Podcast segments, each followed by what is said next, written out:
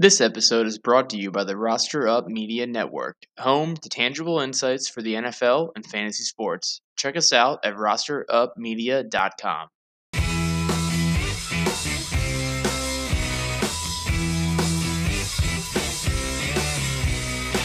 Hello, Ravens fans.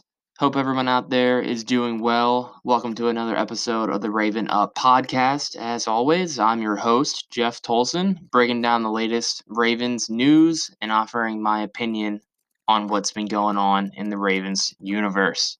This is going to be episode number five of our weekly podcast. And in our episode this week, we break down the Ravens preseason finale versus the Washington football team. Another win, 20th in a row. Uh, we also get into the cut day today being Tuesday. I'm recording this Tuesday night after the Ravens officially get their roster down to 53 men. I break down who was cut, who made the roster. No huge surprises, but wanted to get into some latest news. And last, we break down in a new segment the AFC North. We look at each team, what to expect, and an overall landscape of the AFC North in 2021. Let's get right into it.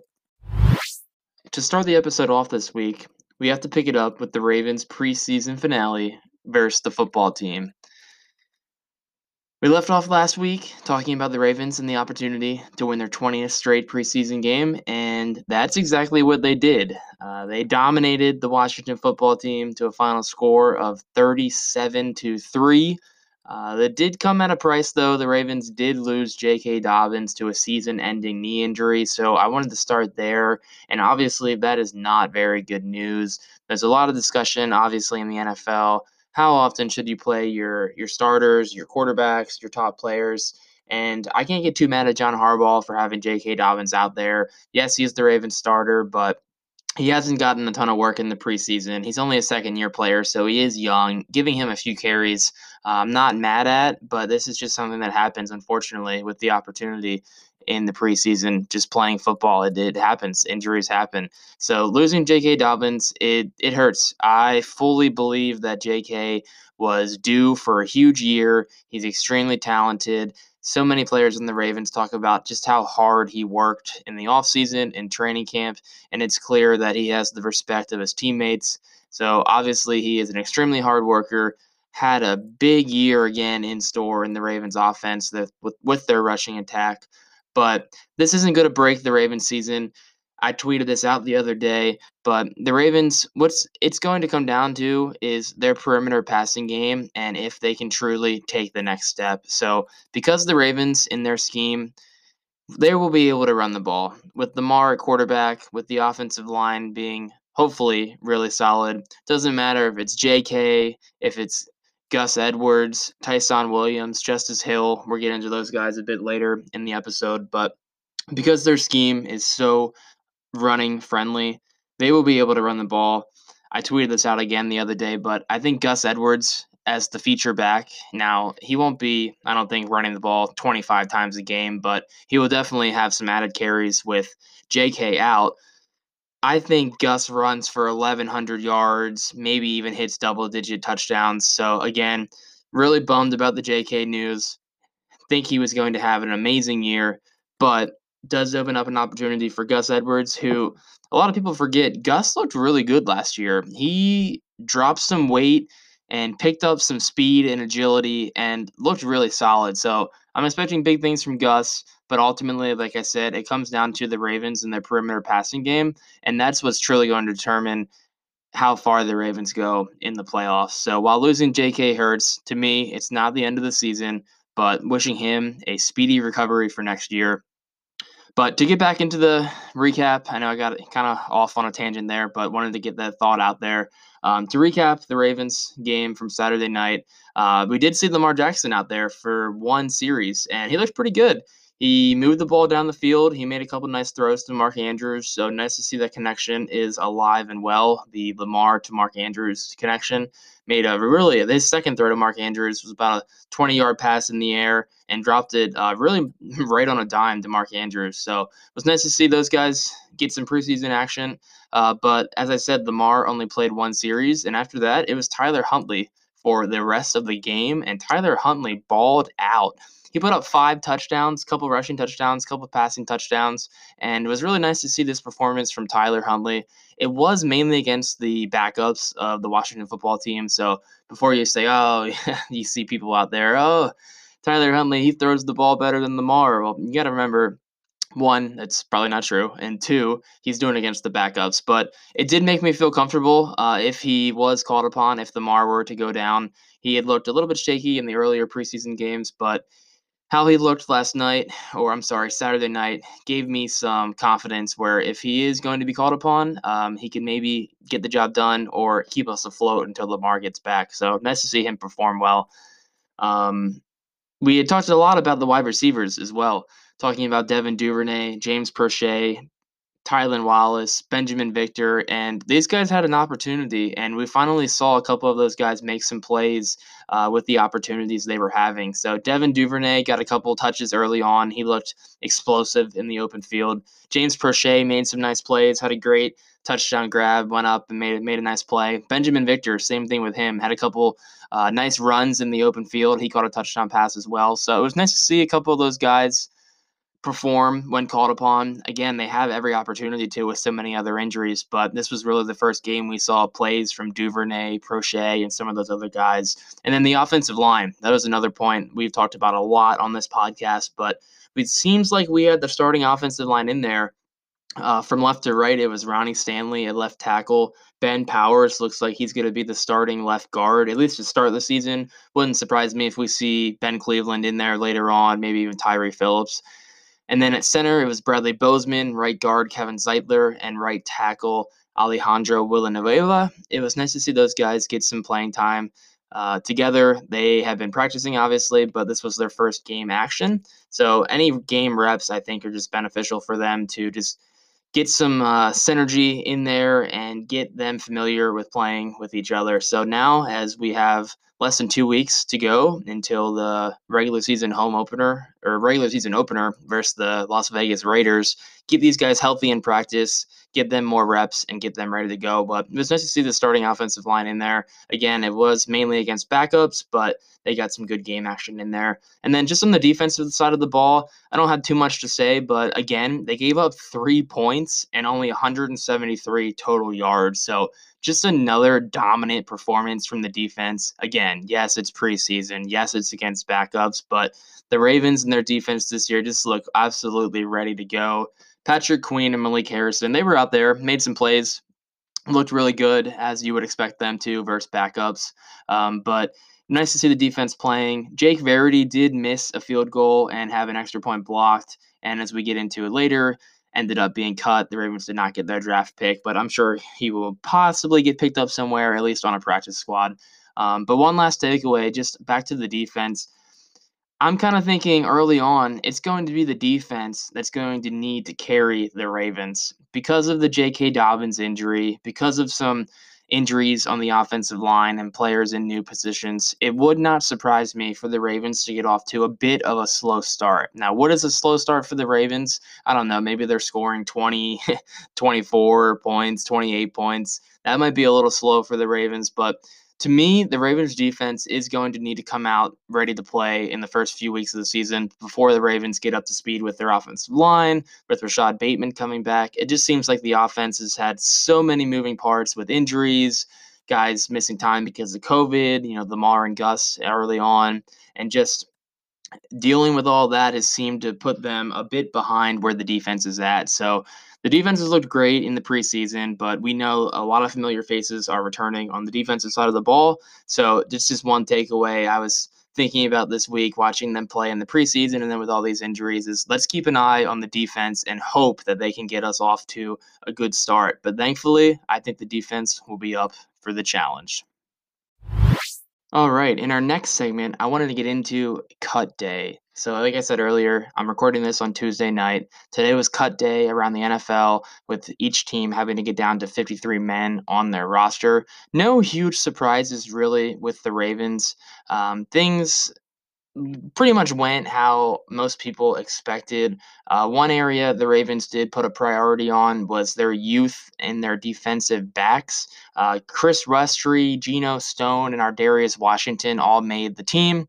All three of those guys were perceived to be on the bubble. Nigel Warrior was a defensive back who was cut, but hopefully he can make the practice squad if no one uh, claims him. But those four guys all were young defensive backs. They have had good preseasons, and to me, this showed a sign to the Ravens front office saying we need to make sure we have defensive back depth on this team. As we've talked about in the past, the Ravens have been burned by injuries before, and they don't want that to happen again. So, with Shaun Wade being traded earlier in the week, that left a spot open for these guys. So we see Chris Westry, Geno Stone, Ar'Darius Washington all making the team.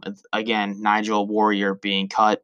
Um, we also saw some veterans uh, that were released. Pernell McPhee, Justin Ellis, Eric Tomlinson and Anthony Anthony Levine were all actually waived, but it would not shock me whatsoever if Pernell McPhee, Anthony Levine, and then maybe maybe even both Eric Tomlinson and Justin Ellis, but at least one of them or a combination of those four guys will likely be back in some capacity after some injured players like Rashod Bateman, maybe Nick Boyle are placed on injured reserve. The Ravens are really good at tweaking their roster and a lot of times they have an agreement with some guys in place where they get released today, but then in the next 24 to 48 hours after they place some guys on injured reserve, they have an agreement to bring these guys back for a contract that was likely similar to the contract they had already signed so I see uh, definitely Pernell McPhee and uh, maybe a few of those other guys as well. Eric Tomlinson probably depends on the status of Nick Boyle, if he'll be playing week one or not. It seems like he won't be ready for week one, but if the Ravens don't see him being back maybe till later on, week four or five, I could see Eric Tomlinson coming back. But if they feel pretty good about Nick Boyle,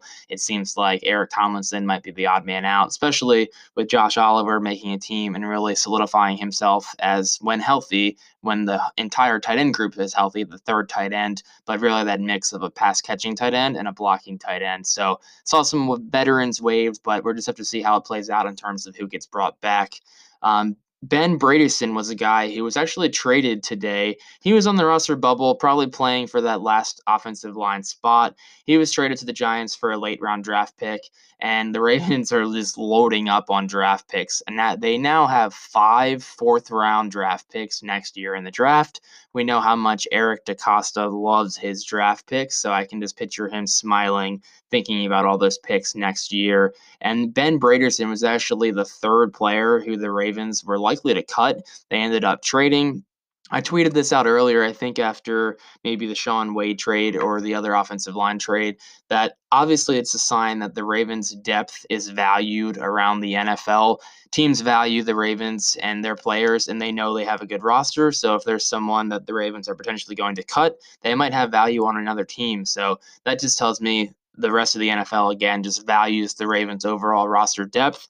I did see some people with Shaun Wade and Ben Bredeson, two guys who were drafted uh, within the past year or two. Shaun Wade being this year, Ben Bredeson last year. Um, that's just the nature of when you have a team that's as talented and as deep as the Ravens are. They've been to the playoffs for the past three seasons, so they don't have tons of roster spots up for grabs. They've also have had fairly large uh, draft classes the past two years. I think it's been 18 players over the last two years uh, that have been added to the Ravens team. So that's just the nature of it. You're not going to have space for each and every guy in the you draft in the mid to late round. So yes, in an ideal world, you would love for each and every draft pick to work out. But I view this as a positive with Eric DeCosta being able to cut his losses maybe. He knows it's not going to work out, but he still gets a future draft pick. So the Ravens are absolutely loaded in next year's draft, and that'll be interesting to see what comes of it. Potentially with Lamar playing on a new contract, which will be taking up a huge chunk of the Ravens salary cap, it'll be helpful to have so many picks to fill out the roster. But uh, moving on, Ben Mason, again, a fifth round pick from this year's draft. Uh, he was cut. He's probably a practice squad candidate. Not many teams value fullbacks like the Ravens do, so I wouldn't surprise me whatsoever if he goes unclaimed and the Ravens bring him back on the practice squad. Uh, Jaylon Ferguson was a guy who definitely was on the roster bubble, had an okay preseason, didn't really splash much, but Wink Martindale has been singing his praises. And if the defensive coordinator is calling your name out, giving you some positive encouragement. To me, that was a good sign of his roster chances throughout the preseason. But he's someone, again, he's pretty low on the depth chart. He's got a lot of guys in front of him. So if there's no injuries, it'll be hard to see him really breaking out and making an impact in his third year in the league. But he's someone I'm rooting for, and the Ravens could definitely use some defensive end, outside linebacker depth as they are a bit older at that position. And then lastly, Justice Hill uh, did make the team. He was definitely on the bubble. And without J.K. Dobbins getting hurt, Justice Hill is probably a guy who maybe would not have made the roster. He's been hurt himself, Justice Hill, but working his way back. But with J.K. going down, it seems like Gus Edwards is going to be the number one. Uh, Ty'Son Williams will be the number two. He's a guy who he was definitely on the roster bubble, but with such a good preseason and with Dobbins going down, it seems like Ty'Son Williams will definitely be the number two running back. And then Justice Hill, if he can get healthy, has a role as that pass catching. Both Gus and Ty'Son are uh, bigger backs. Justice Hill is a smaller back who can offer some receiving capabilities as well.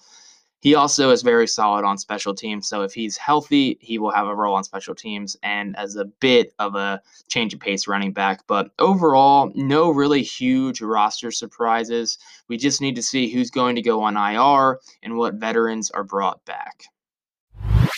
In our last segment of this week's episode, I wanted to do a bit of a new segment and take a look at the AFC North as a whole. Obviously, I've given you guys tons of news, analysis, and my opinions on the Ravens. This is a Ravens podcast after all. But in last week's episode, I took a look at the Ravens schedule and offered my predictions. So you have to go back and listen to hear my analysis on each week and my predictions. But as a whole, I did predict the Ravens to go 12 and 5.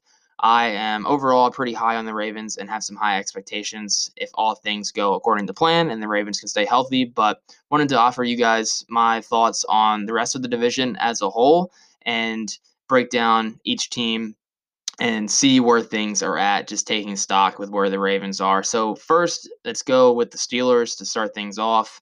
Um, the Steelers last year, they got off to a hot start. They were like 11 and 0 uh, at the beginning of the season.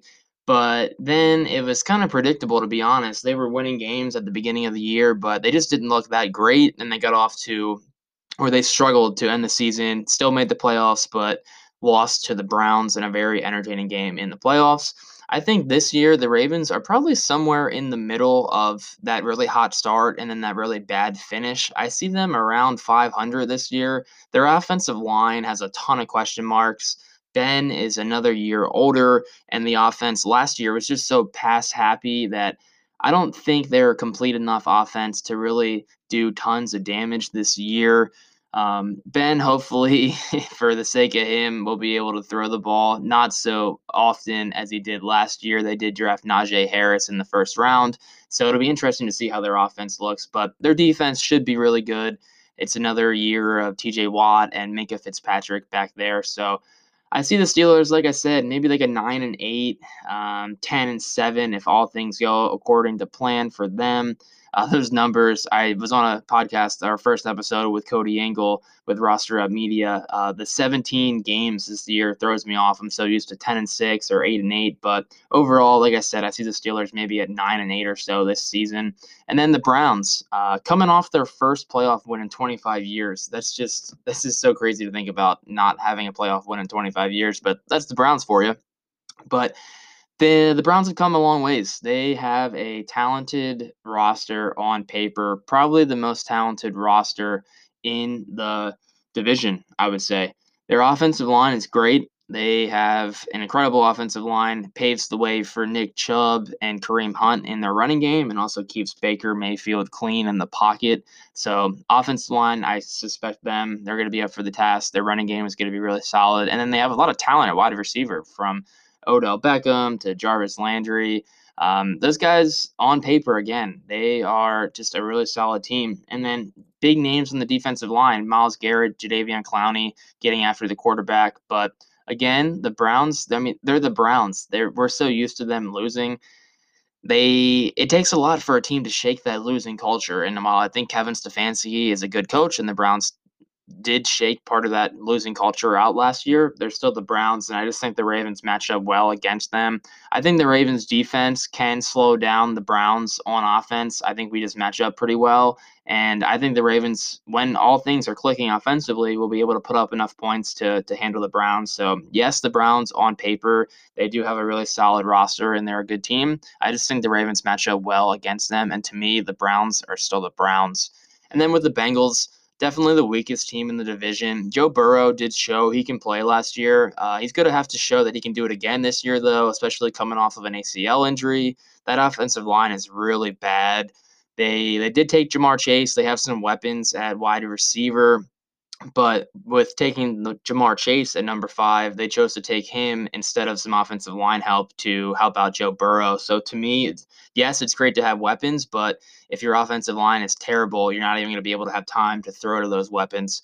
So will the offensive line give Joe Burrow time to throw? Will Joe Burrow have confidence behind a shaky offensive line that had his ACL torn last year, pretty much. To me, the Bengals are still a few years away from contention, but again, with with Joe Burrow, with Joe Mixon back there at running back, and then Ja'Marr Chase, Tee Higgins had a really good year last year, and Tyler Boyd at wide receiver gives them three really solid options. So if things all go well for them, maybe six, seven wins, but to me, they're still a few years away. So overall, I put these down on paper. I'm saying the Ravens go 12 and 5 this year and take the division back from the Steelers. I have the Browns going, we'll call it 11 and 6, maybe just one game behind the Ravens. The Steelers, we'll call it 9 and 8, around 500, probably in Ben's last year. And then the Bengals coming in last at 6 and 11. So that's going to do it for this week's episode. Bit of a shorter episode this week, but I don't want to talk just to talk. I want to keep it brief so you guys can get these episodes in, listen to them on your way to work, while you're walking the dog, while you're drinking your coffee in the morning, whatever it is. Be sure to follow us at Raven Up Pod on Twitter.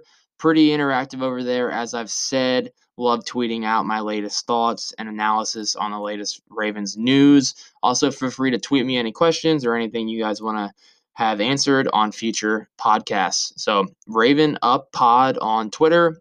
And just be sure to follow us wherever you get your podcasts. We're on Apple Podcasts now, Spotify, and anywhere you listen to podcasts. So make sure you subscribe in order to not miss another episode.